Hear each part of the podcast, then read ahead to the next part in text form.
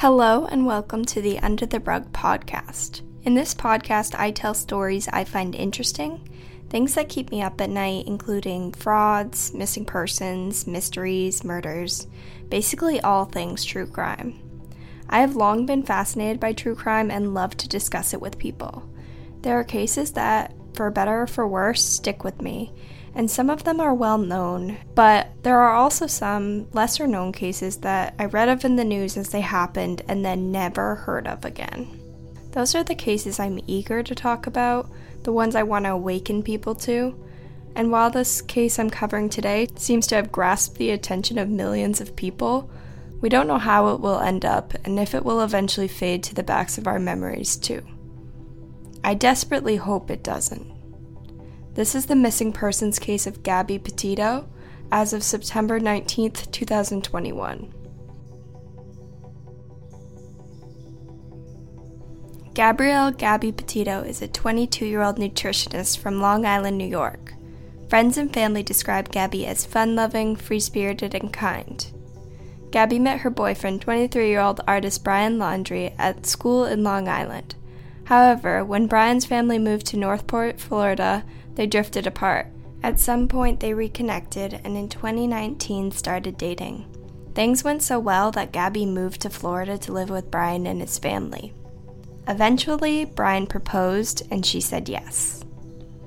While things seemed perfect on social media, according to Gabby's mom, Nicole Schmidt, the couple called off their engagement and went back to being boyfriend and girlfriend, citing that they felt too young to commit to marriage though this change of plans didn't seem to affect their love for each other. The couple had once road tripped cross country and decided they wanted to do it again, this time committing to the Instagram worthy van life. From what I understand, Gabby's stepfather and mother own a Ford Transit and allowed Gabby and Brian to transform this into their van home for the next few months. Following Gabby's brother's graduation in New York on July 2, 2021, Gabby and Brian embarked on their road trip with their final destination set to be Oregon on Halloween. From Instagram pictures, we can see that the couple was making the most of the trip. From surfing the great sand dunes to bathing in the mystic hot springs, it was also picturesque. And Gabby and Brian appeared to be in bliss, and maybe they were for a little. But as many of us understand, social media does not give the full picture. On August 12th, Moab, Utah police were called to a domestic dispute. A witness said they saw a couple fighting outside the Moonflower Co op, and the female appeared to hit the male in an attempt to get into the van he was keeping her out of. When police responded, they found Gabby crying uncontrollably. She explained that she did not intend to hurt Brian. She was just stressed and felt that he was being unsupportive of her hope to make it as a travel vlogger. Brian reiterated these sentiments and voiced concern for her getting in trouble. Police deemed Brian the victim. Brian told police he didn't have money for a hotel, so they arranged for him to spend the night away from Gabby in a nearby hotel. Gabby seemed upset by this and said she did not have much experience driving the van. Gabby was not charged as the police felt it was a mental health break more than anything. The full police body cam footage of the incident is available to watch. If you do watch the entire thing, you will notice two interesting things. The first being, Brian states that they have been traveling for months together when we know they set out on July 2nd. Second, Gabby states that part of her behavior was due to the fact that she feared Brian would take the van and leave her behind. The next day, an employee of Moonflower Co op, Kylen Schultz, and her wife Crystal Turner were murdered in Moab. This is definitely an eerie coincidence, but just that. Moab is a town of 5,200 people, so chances are there aren't too many places to shop. The sheriff overseeing this investigation has come forward saying they do not believe there is a connection between these two cases.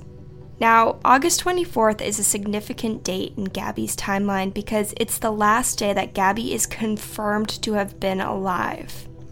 On this day, Gabby was caught on security camera leaving a Salt Lake City hotel. She also FaceTimed with her mom this day, and according to her mom, she alluded that things were not smooth sailing between her and Brian.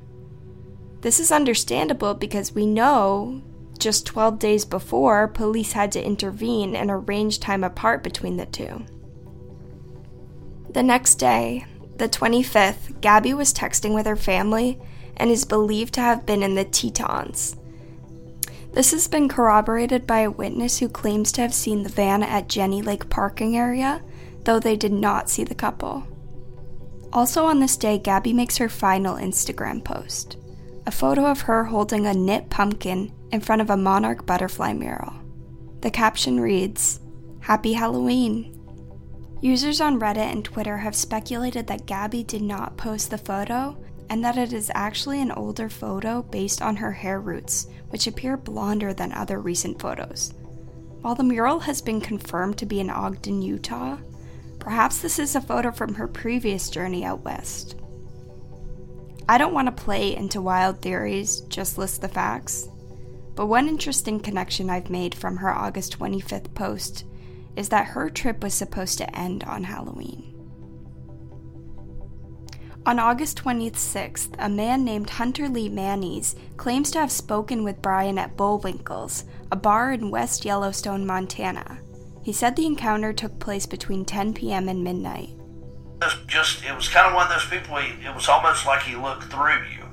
Uh, I didn't notice him using a phone. Uh, things that the FBI have asked. Uh, we did see notice that he had a backpack.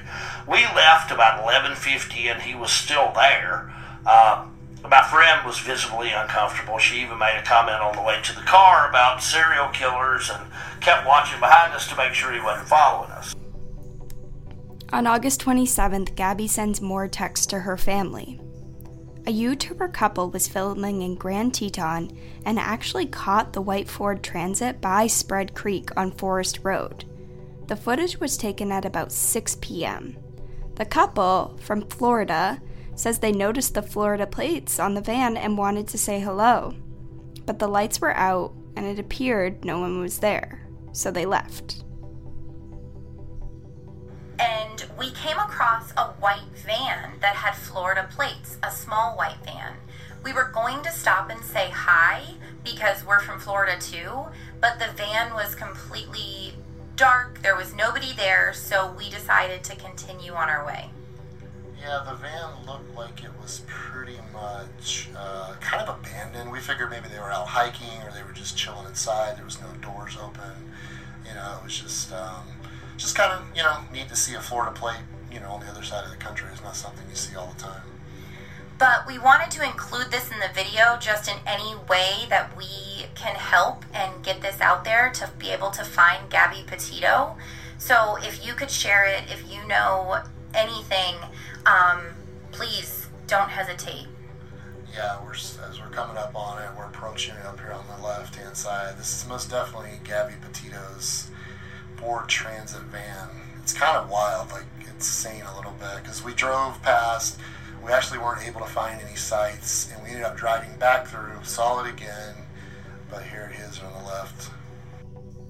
And if you're interested in watching the video, it's on YouTube by a user called Red, White, and Bethune. Um, the video is titled Is This Gabby Petito's Van Caught on YouTuber's Camera? Read description. Um, I do believe this is her van based on the stickers and also the location of this van. Obviously, it's a pretty common van, but you can see as they slowed it down that the stickers seem to match what we see in the police body camera footage. Two days later, on August 29th, Gabby was supposed to meet with her friend Rose Davis in Yellowstone. Rose describes being blown off by Gabby as uncharacteristic and was surprised that she didn't get a text considering it was Rose's birthday.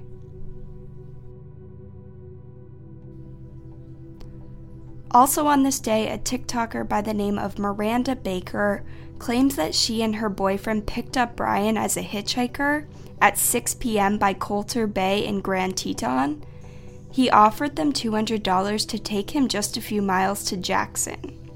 They were going that way and let him in. While Brian was with the couple, he told them that he had been camping alone while his fiancee worked on their social media page. When we picked him up, he had a backpack, long sleeves, a hat on, and scruff. Um, he wasn't clean shaved, and he had hiking boots on, but he didn't look dirty. The only thing dirty about him were his shoes. The woman, Miranda, mentioned Jackson Hole, and when she did this, she says that Brian's demeanor changed completely. Why he like became agitated, I don't know.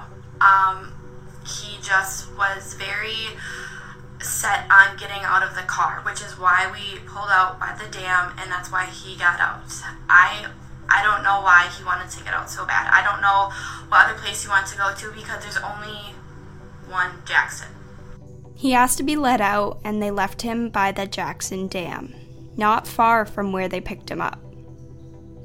On August 30th, Gabby sends one final text to her mom No service in Yosemite. Gabby's mom questions whether or not this text was from her daughter. Why did Gabby say Yosemite when she was supposed to be in Yellowstone? Now, this is something I confuse a lot. I say Yosemite when I'm talking about Yellowstone, but I'd like to think that if I were actually there, then I would finally get it right. So that is kind of strange that she'd make a mistake like that. September 1st is rumored to be the day that Brian arrived at his parents' home in Northport, Florida. It is rumored that we know this because Brian was pulled over by police in Florida, and while I have seen this on Reddit, I could not find proof or where this evidence came from, so please take it with a grain of salt. But what we know is that Brian did arrive home with the Ford Transit van without Gabby. He did not report her missing or contact her family. Gabby's family had not heard from her either, and when they learned that Brian returned home with the van, without her, panic set in. Finally, on September 11th, Gabby was declared a missing person. The van was searched by police and possible pieces of evidence were taken. To date, we do not know what these items are. Gabby's family feared that Brian left Gabby stranded with limited resources in a landscape full of dangerous predators. By September 16th, Brian was named as a person of interest in Gabby's disappearance. He did not want to speak with police and invoked his Fifth Amendment right. When police showed up to his house days earlier, his parents handed them a business card for Brian's lawyer, Steven Bertolino, and that was that. On the evening of September 17th, the Laundries contacted local authorities requesting they come to their house. Police made their way through protesters shouting, Where's Gabby? to enter the home. On Twitter, the Northport police made clear that they were there at the Laundrie's request and were not speaking with Brian. They brought bags out of the home, and people speculated that this must be evidence, but they were wrong. The bags brought out contained pieces of Brian's clothing that canine dogs could get his scent from because he too was now missing. Following word of Brian's disappearance, Gabby's attorney, Richard Stafford, released a statement on behalf of her family. It reads All of Gabby's family want the world to know that Brian is not missing, he is hiding. Gabby is missing. When the Laundries met with police, they claimed that they had not seen their son since Tuesday, September 14th, but believed he was in the Carlton Reserve in Florida, a 25,000 acre nature preserve in Sarasota County, Florida. Yesterday, September 18th, upwards of 50 policemen spent the day searching for Brian in this reserve. You have to wonder what his parents know. Was this all a distraction? It's important to note that if Brian is found there, he is not under arrest. He is being looked for for the same reasons Gabby is. While searches for Brian should not distract from Gabby's search, we should all hope that he is found alive because I believe the answers lie with him.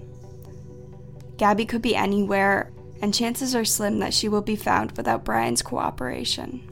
As of yesterday, the police revealed that they do now have access to Gabby and Brian's cell phone data.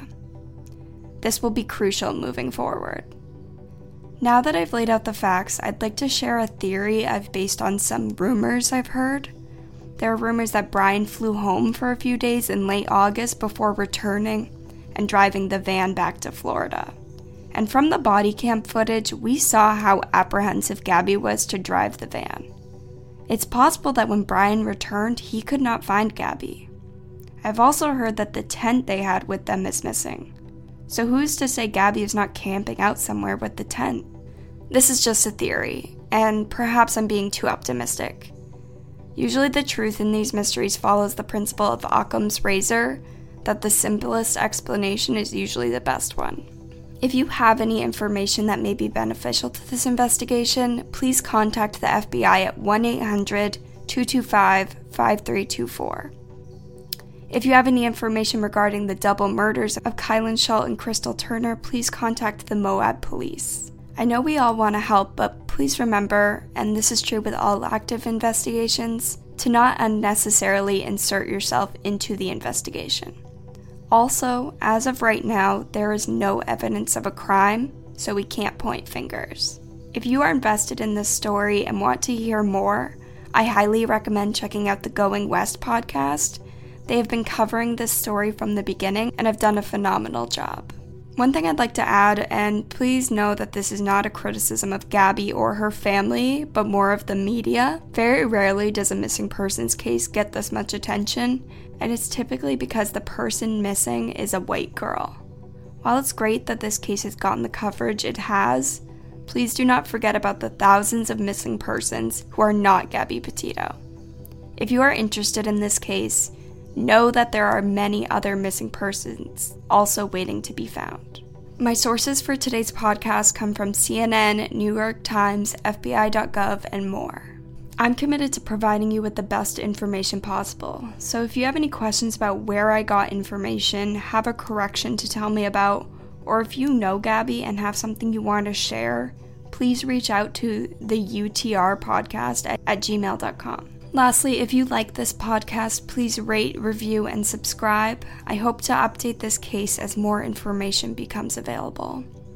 Let's all hope that this nightmare ends soon for Gabby's family and that she can be brought home safely.